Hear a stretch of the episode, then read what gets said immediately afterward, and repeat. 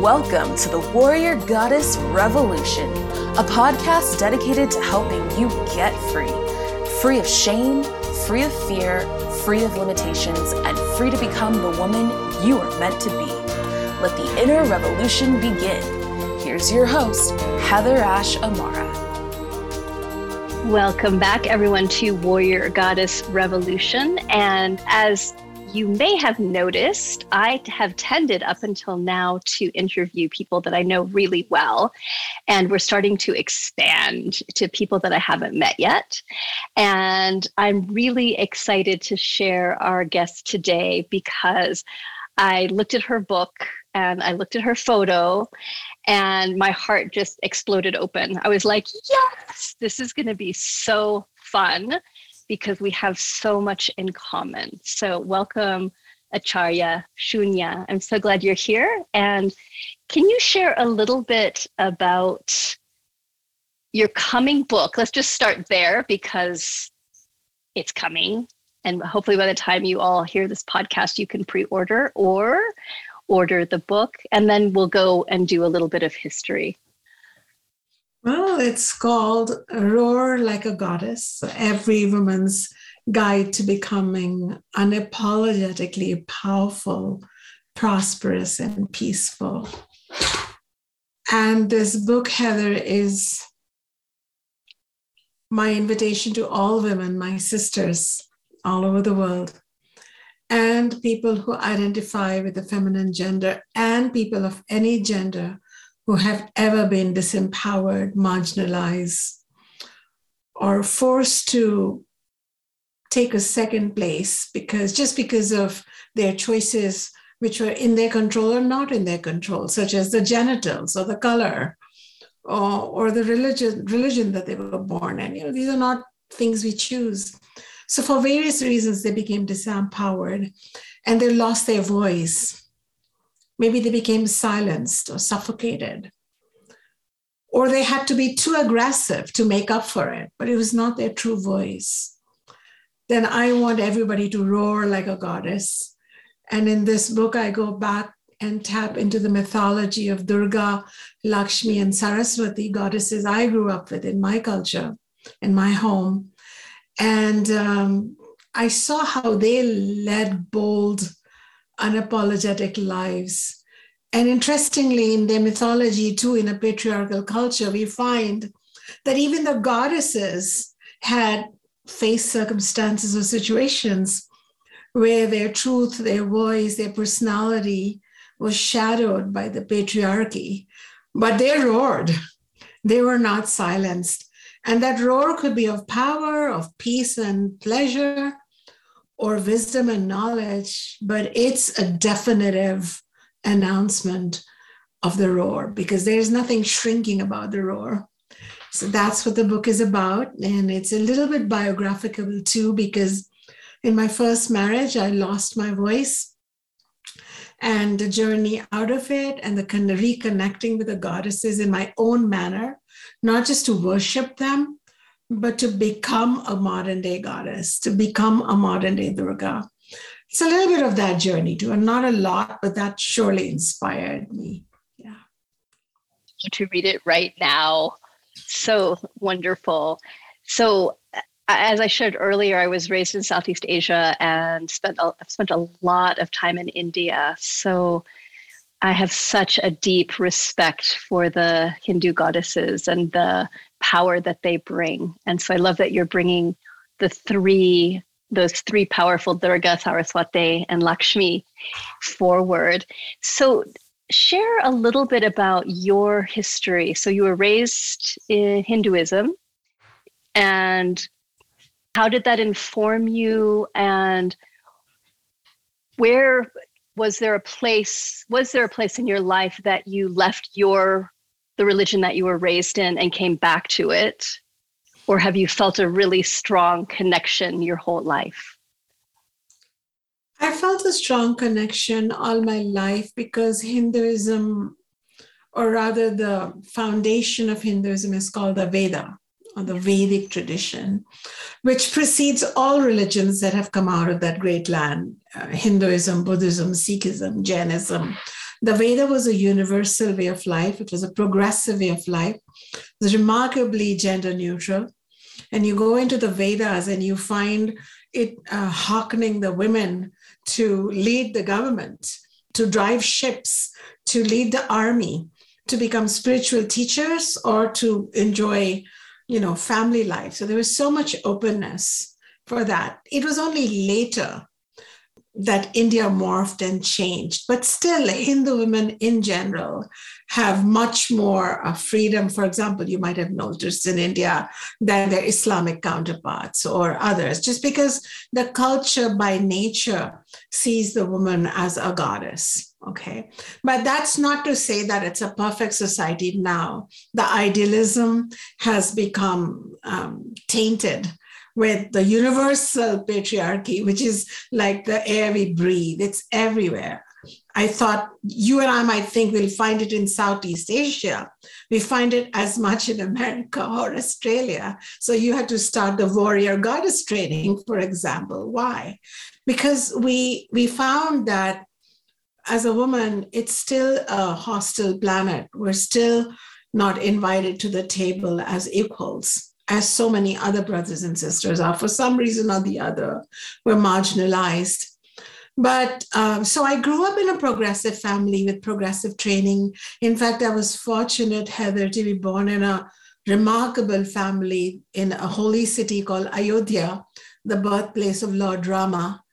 And um, um, my ancestors have been uh, teaching the Vedas and teachings of yoga philosophy and Ayurveda uh, for, for countless generations.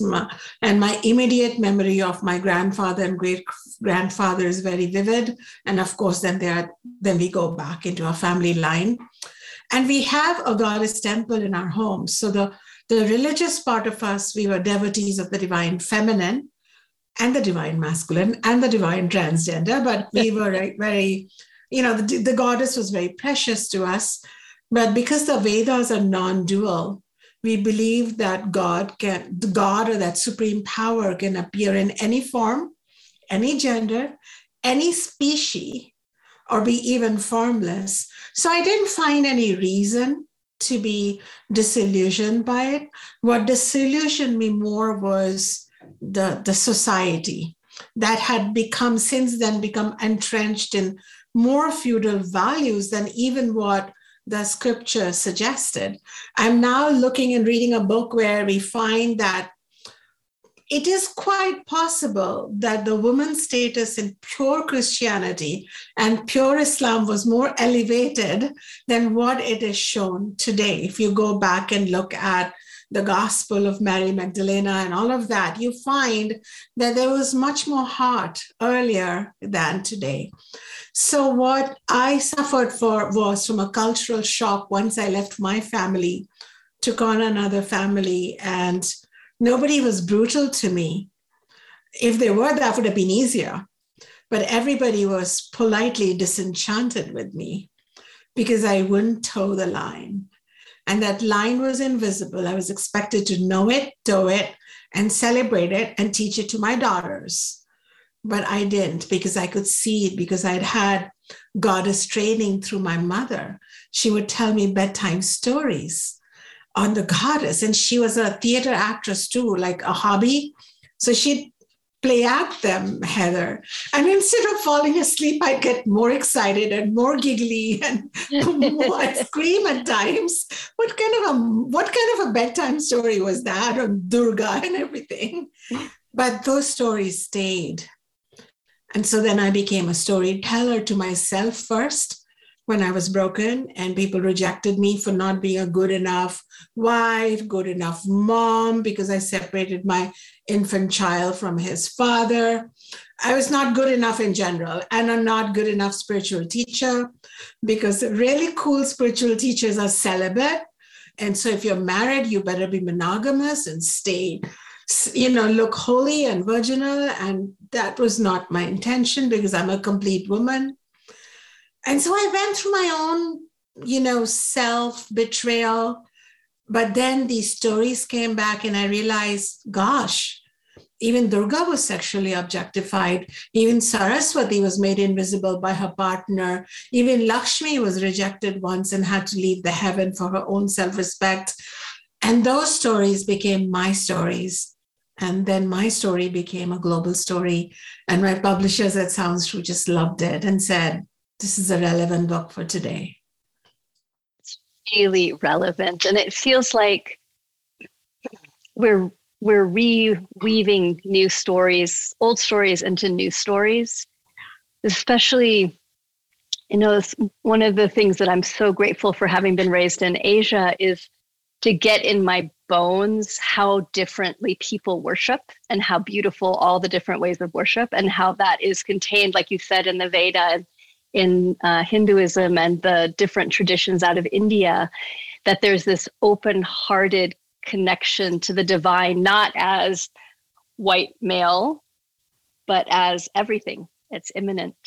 And so, as so often, especially in the uh, United States and in Europe, there's this this lack of divine feminine. There's this lack of modeling of stories that become our stories. And so I love that you're bringing the stories that you grew up with, that they brought you back to yourself because everything's there everything's there and that then coming back to yourself you were then able to bring it to others. And it feels like i i looked at you some of your other titles that you've written about um, ayurveda and that you're a scholar in the vedic tradition. And so how is this book a continuation of what you're what you've done in the past around say ayurveda and your scholarship? I feel like um, it may not be a direct con- continuation but i feel like it's fundamental to ayurveda or yoga philosophy or vedanta and i feel like i'm going to be doing this work a little more about power in the divine feminine realm um, at least write more books in this realm because my teachers have been teaching for thousands of years and I've been teaching for two and a half decades. So I've met people from all over the world and I find this wound of the soul that's there. And so I already teach a different kind of an alchemical Ayurveda, which is more uh, you know more spiritual and more emotionally sustaining because you can drink all the herbal teas you want and you can put take all the sleepy time jams and oils but if your soul is wounded and if you've lost the power and you're not connected to the divine feminine shakti you're a walking ghost and I feel like I have taught and taught, and it's not been retained because humanity is damaged to a large extent. And you must have seen that, and I've seen that, that a bulk of our students are women and are perhaps people who are of um, non-binary genders because this is the growing edge of consciousness. So i feel like if i could have them read books like mine do trainings like yours you know we need we need this we need this narrative around why this is important and that power is not a bad thing. And you and even krishna in bhagavad gita told arjuna to be a warrior. He wanted to go away on a retreat and be peaceful. And he said no come back to the war and pick up all your assets. Be courageous be fearless and face the darkness because not all darkness is to be um, you know ignored. Some of it has to be dealt with. That's what durga taught when she killed those demons. So I feel like uh, we need this kind of stuff, and and I think I'm glad I'm doing it because my other stuff is more elevated. And this is like downright dirty. It talks about how women are called bitches and how there is sex and how there is women are either revered as false goddesses or they are called cunts and sluts. And this is like taking my spiritual elevation as an acharya, as a leader of a 2000 year old lineage, right down to where it's muddy and where it's not so aromatic. But I want to address it. because this is a reality that everybody's facing. And I didn't want to be a hypocrite.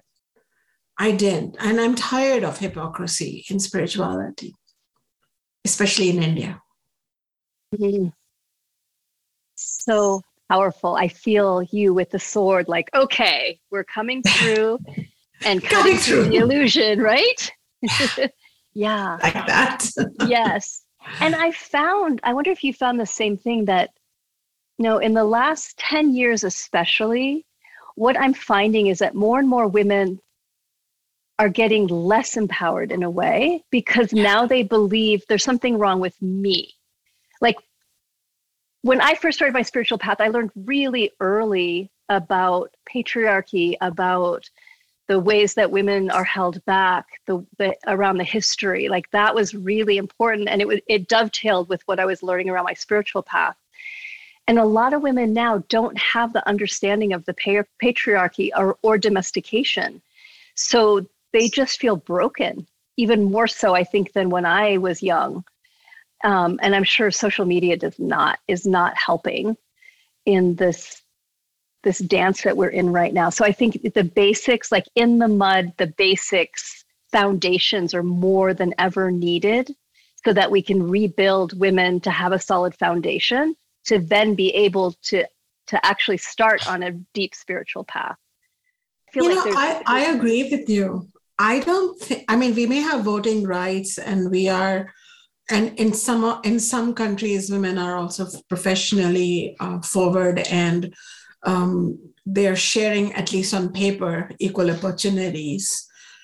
But I almost feel like we lost, we didn't really have a discussion on what does it mean to be really empowered in a feminine way because when we wore the pants and we went to work and we said we could do everything a man could, we were still proving ourselves, overcompensating, and um, even changing the way we dress and stifling our natural tendencies towards building consensus, harmony.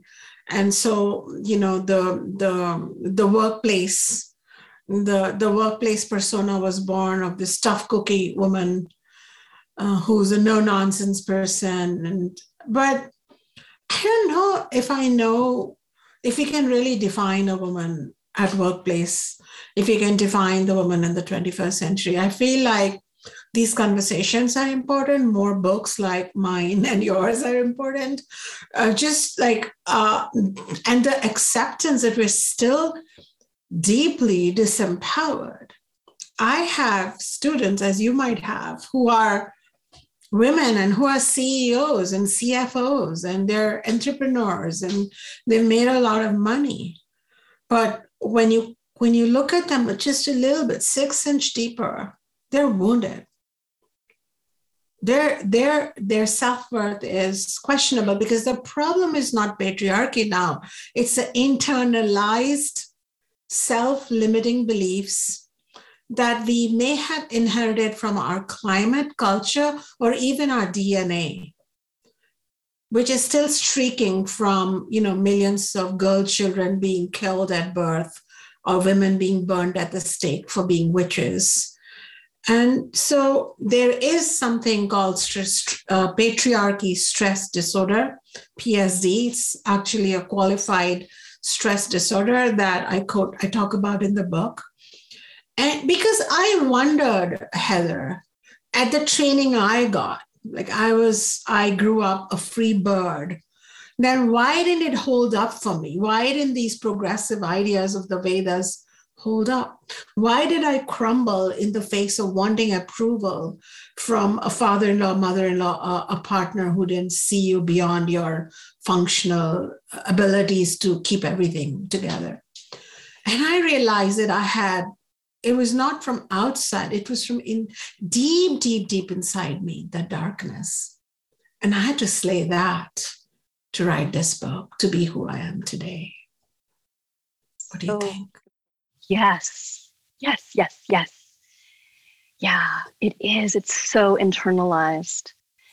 And to be able to find the courage to turn and face that internalized darkness and the the fear and the the places that we've made ourselves small to fit in. I think every woman, every person, like you said, that's felt marginalized, that has not fit in in some ways, has at some point in our lives collapsed inward and thought, well, if I just become small, if I just try and fit in, if I just try and be who other people want me to be, then somehow that'll work out. And it never works out.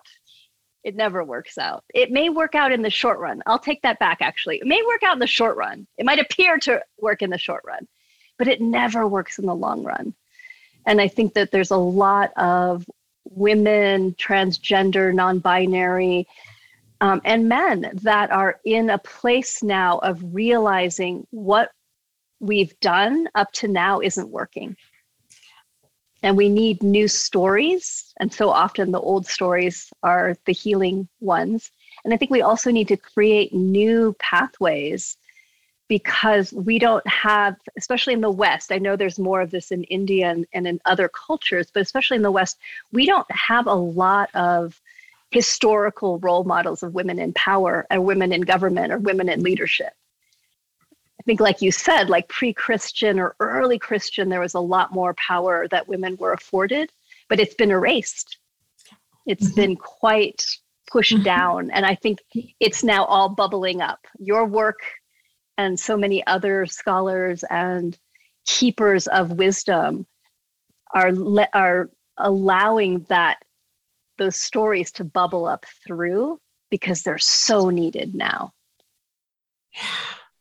And and you know, there's something about um, that bubbling up, like it bubbles up because it is said that these goddess stories that I have shared in my book, they're magical. They are from a sacred, divine, feminine, ancient, ancient text called the Devi Mahatmya, and it's an ancient text, and it is said that the goddess chooses the ones who will tell her stories. She grants you permission to be a story listener, or you know, you come across that story, a reader or a listener, and then you become a storyteller.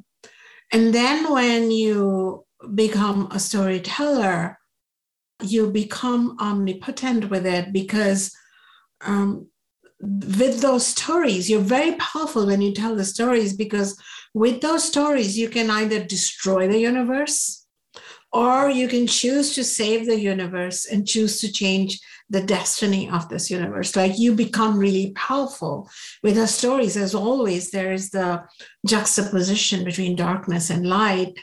And but the price you pay for this omnipotence, for this storytelling, is this eternal bondage to the goddess. Like you become deeply enslaved to her in her light, in her love. Like you're you're you're her slave. You have to, you, you know what I mean? Like you have to now be like a goddess, uh, talk like a goddess, walk like a goddess, roar like a goddess, because um, only then are you really able to make a difference and um, and I feel like by the time people read my book, it's going to be too late.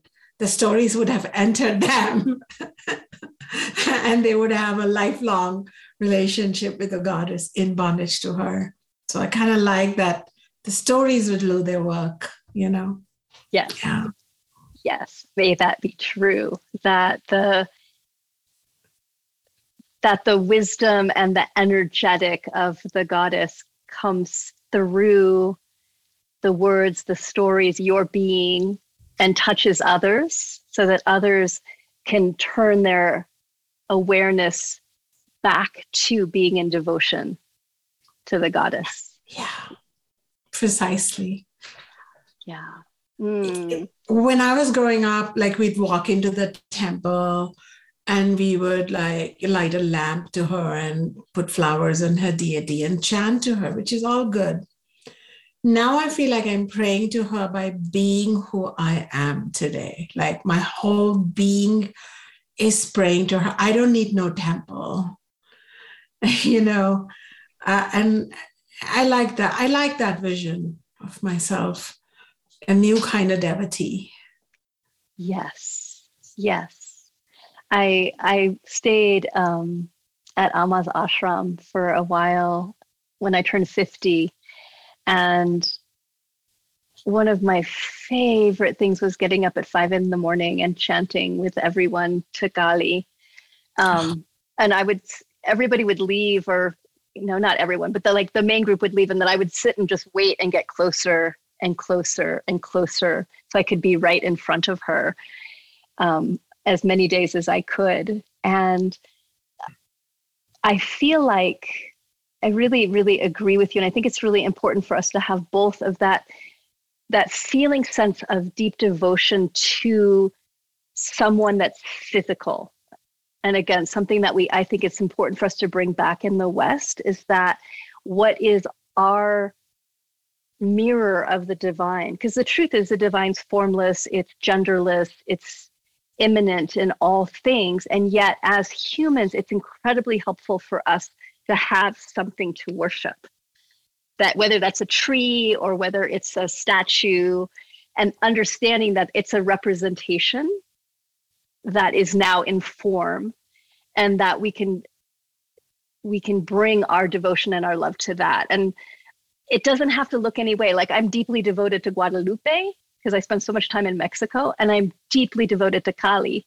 And the other day I was, I was, because I always like, well, I know they're the same being, but how do I work with, you know, they're so different in a way, although they're the same goddess.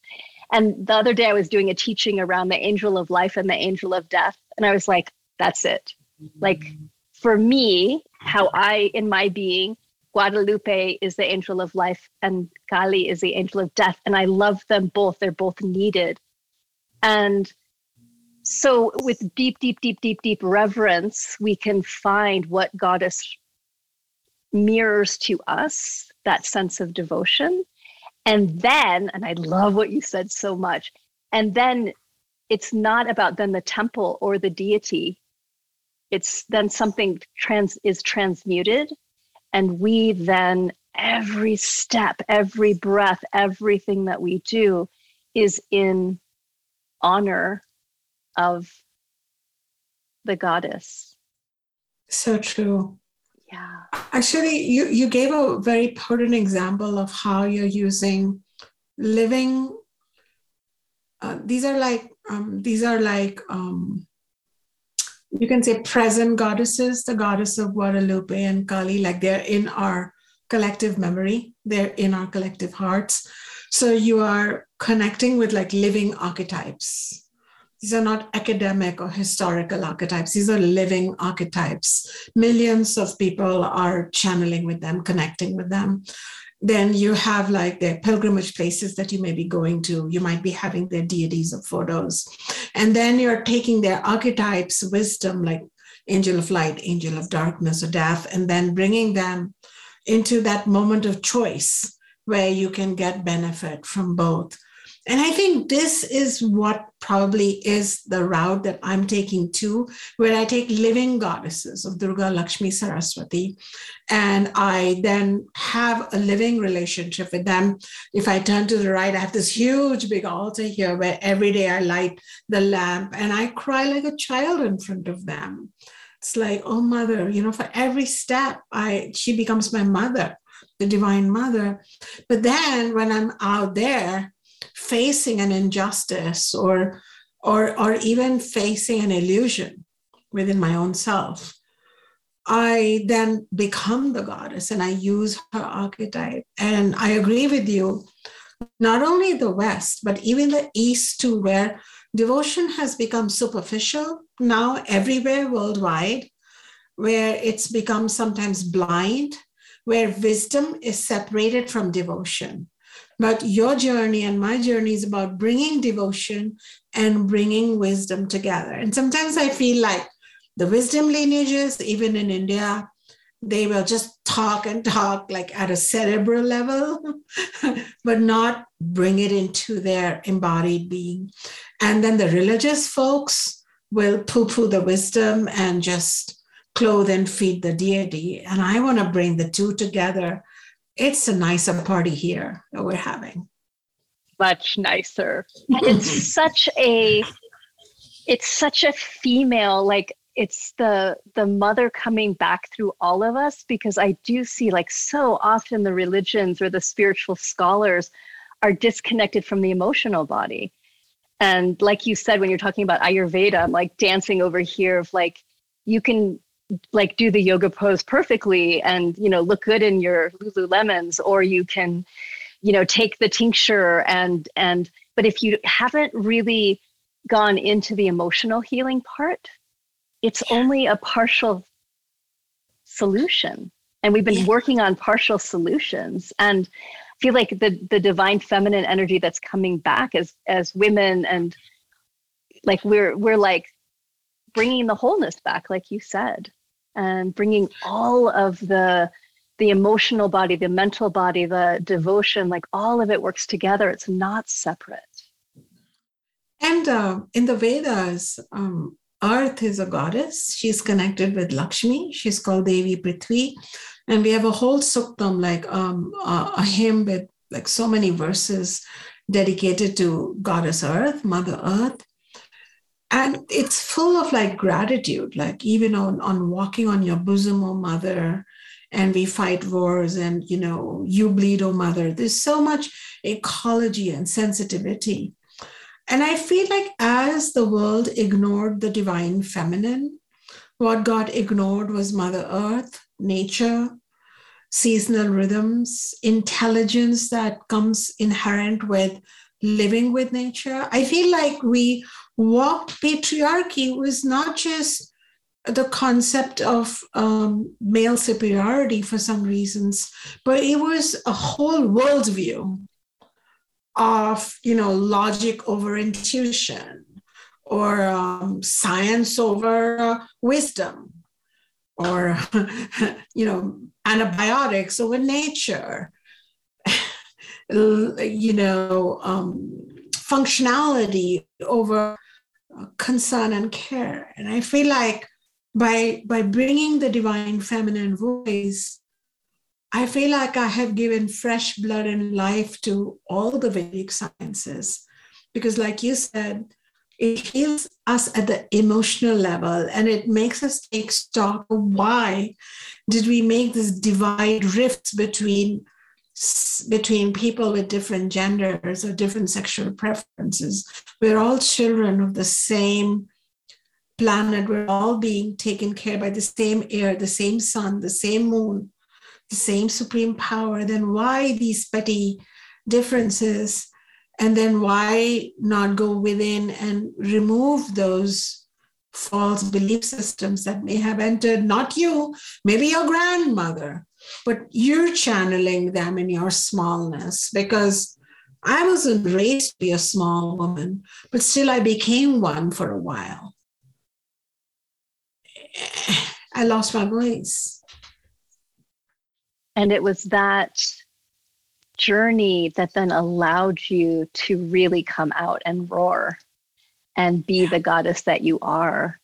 Yeah. And I think that's a beautiful reminder of anybody who's on a journey to find their roar, to find their sense of goddess, that it's okay that we slip. Like there's no shame, there's no self blame or judgment needed, but to simply say, okay, I have diminished myself for whatever reason. And now that I see that, I want to find the tools and the support and the guidance to bring my roar back again. And what an androcentric view that I should not slip. Like I must not be vulnerable. What an androcentric view. What a what a masculinely, painfully masculine view that even hurts men and young boys are told to stuff their cheer, tears and chin up and boys don't cry.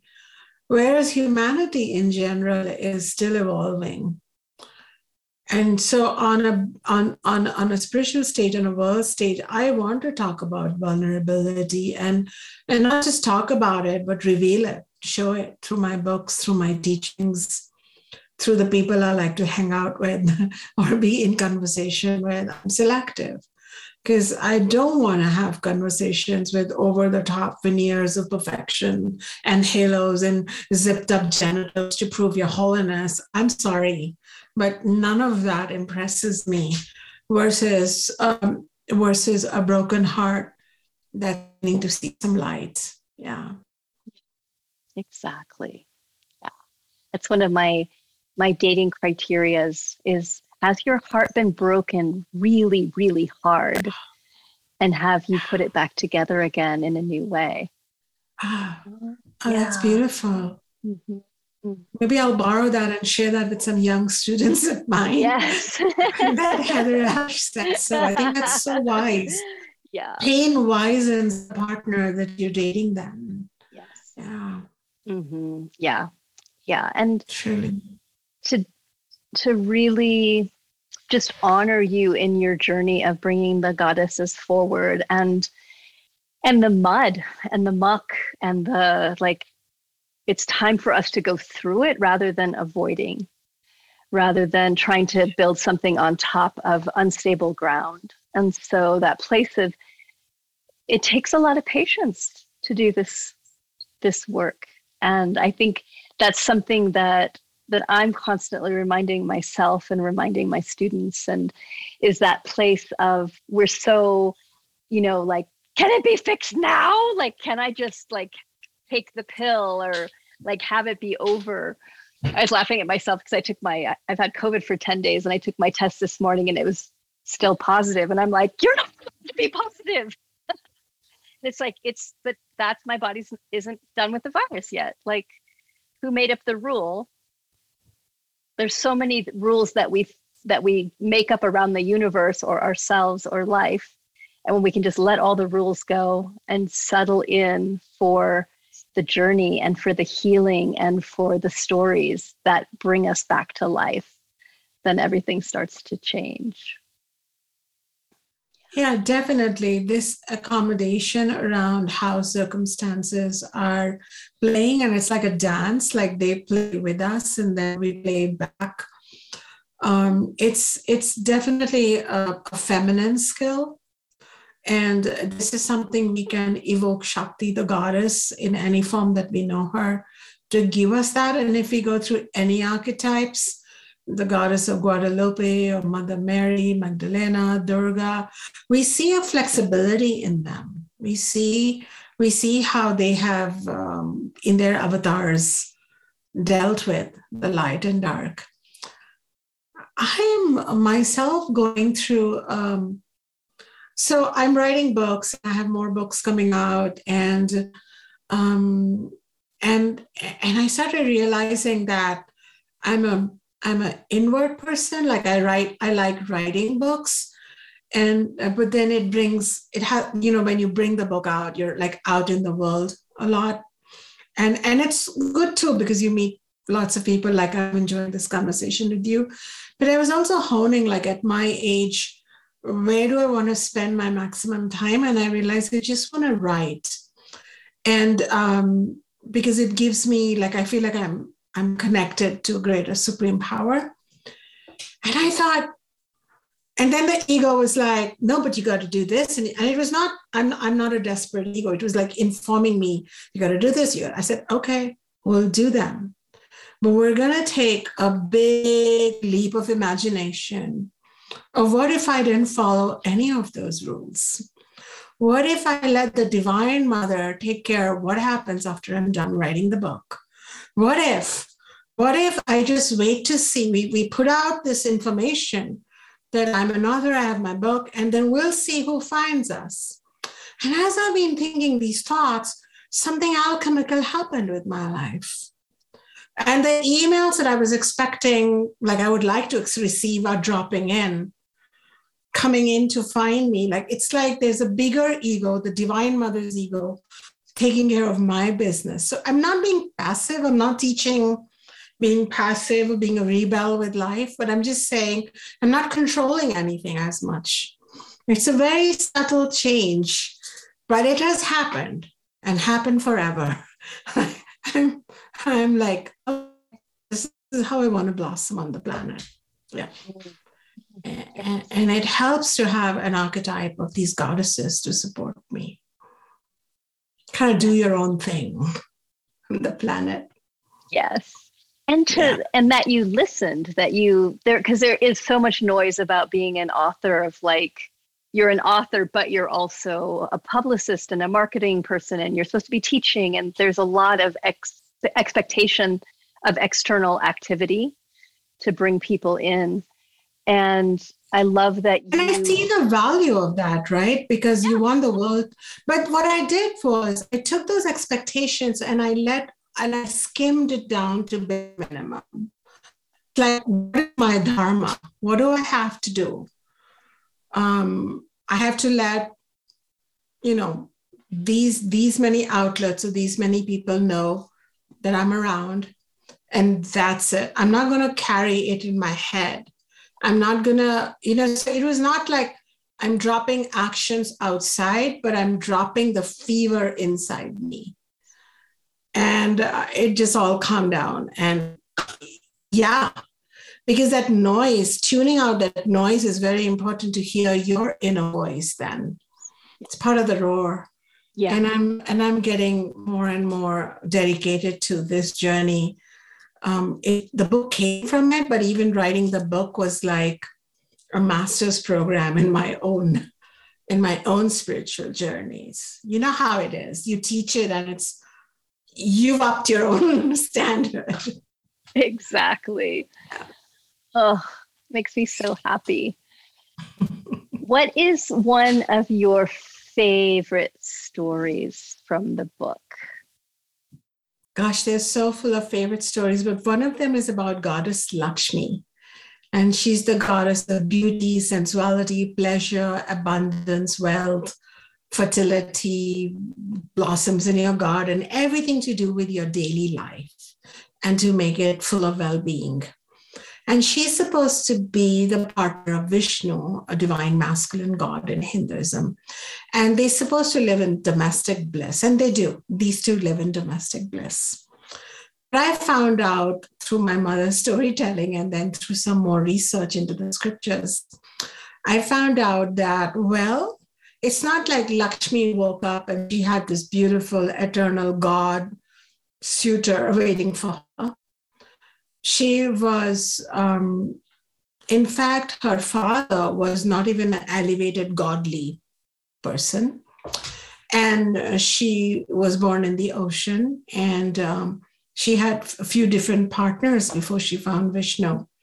And then in one of her legends, she was living in heaven, like the Hindu heaven, mythological heaven called Swarga, with the king of demigods, minor gods called Indra. And one day, Indra was uh, visited by a human sage. Back then, people walked around and visited each other in different realms. And a human sage came by and gave him a handmade garland. And because Indra was distracted or a bit arrogant because he was the king of gods, he kind of took it and tossed the garland. And the garland fell with a thud on his elephant's trunk and elephants are kind of moody. And he's like, I don't want this garland. And so he tossed it, and it fell with a huge thud on Mother Earth. And Mother Earth is again Lakshmi. And each flower is Lakshmi. Each blossom is Lakshmi. And Lakshmi was sitting inside her chamber, but she felt that thud in her own being. It was like, wait, because our every gift is Lakshmi. And She realized that by disdaining his gift, he had disdained Lakshmi. And there she was living in Swarga, creating luck and wealth and prosperity and beauty and eternal youth and nature for all the beings there. And yet, when they got a garland, he tossed it. Indra tossed it. Lakshmi, because she was an archetype for all of us, she didn't like ignore it. She didn't suppress her voice. She she let Indra know that she was upset and she left and she went back into the ocean of consciousness. And now what happened in Swarga, in the heaven local realm, was that there was no, there were trees but no blossoms. There were butterflies but no wings. there was earth but no fertility no no no nothing growing there was um, there was food everywhere but no hunger there were eyes but there was no smile light in the eyes so everything was frozen in despair so they had to work very hard to bring her back up so they churned the ocean and whatnot happened but she came back now up because she was being called up and she came with this gorgeous big lotus as big as the moon that came up. And billions of butterflies came back on earth through her. They came back with her from the ocean, believe it or not, fluttering everywhere. And as she returned, you know, nature and everything restored itself.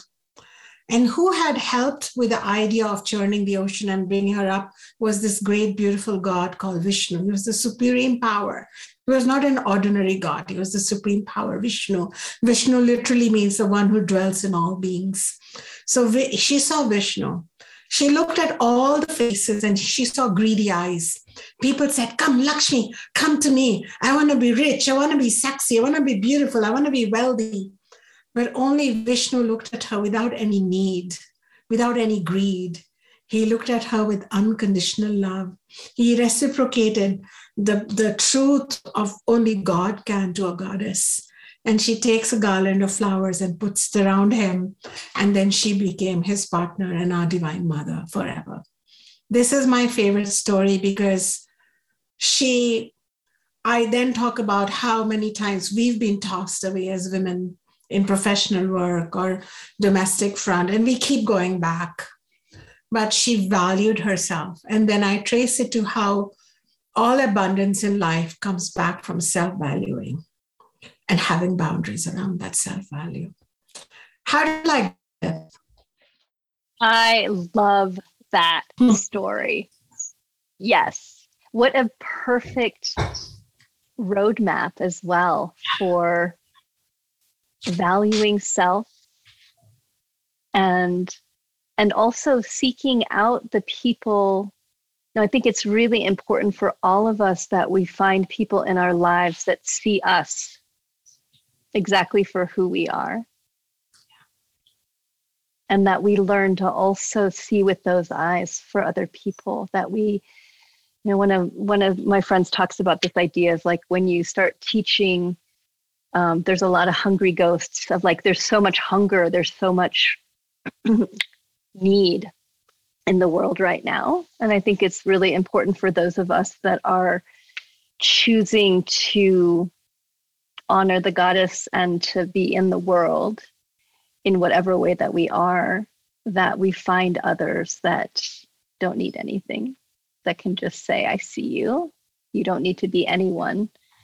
And that that happens so often when we value ourselves, when we say to ourselves, I see you. And the moment we do that, yeah. we can let ourselves be seen by others. Yeah. Because she saw herself, because she saw that she was valuable, that she should would not be tossed. Yeah. And that's why she was seen. And, and I it has it has raised a lot of question marks in me. Um, uh, prior when I was contemplating them in my life, when I had been tossed around or I felt tossed. And I had to know if I'm being a drama queen, you know, or am I, have I really been rejected and tossed? And what can I do to restore self respect and self value? How can I re emerge from my ocean of contemplation and reassess my value? And, and and so then this garlanding of Vishnu, I didn't write about that in my book, but I'm sharing it. This insight is coming that we can choose who we want to put our garlands around. We don't have to like make everybody put everybody at ease around us. She ignored so many people to just choose that one person with a higher consciousness. Yeah. So I can keep unpacking those mythologies that I'd heard as a child, but I keep interpreting them for our emotional everyday life and relationships and what we can get from it. So again, my heart is so happy of the work that you're doing and what you're bringing into the world and the the heart and the love and the just beautiful weaving together of the scholarship and the the quest for all the fragments. That's what I feel when I feel you. I feel like this this beautiful drive you have in the most positive sense to gather all the fragments to bring wholeness and that is so so needed in the world at this time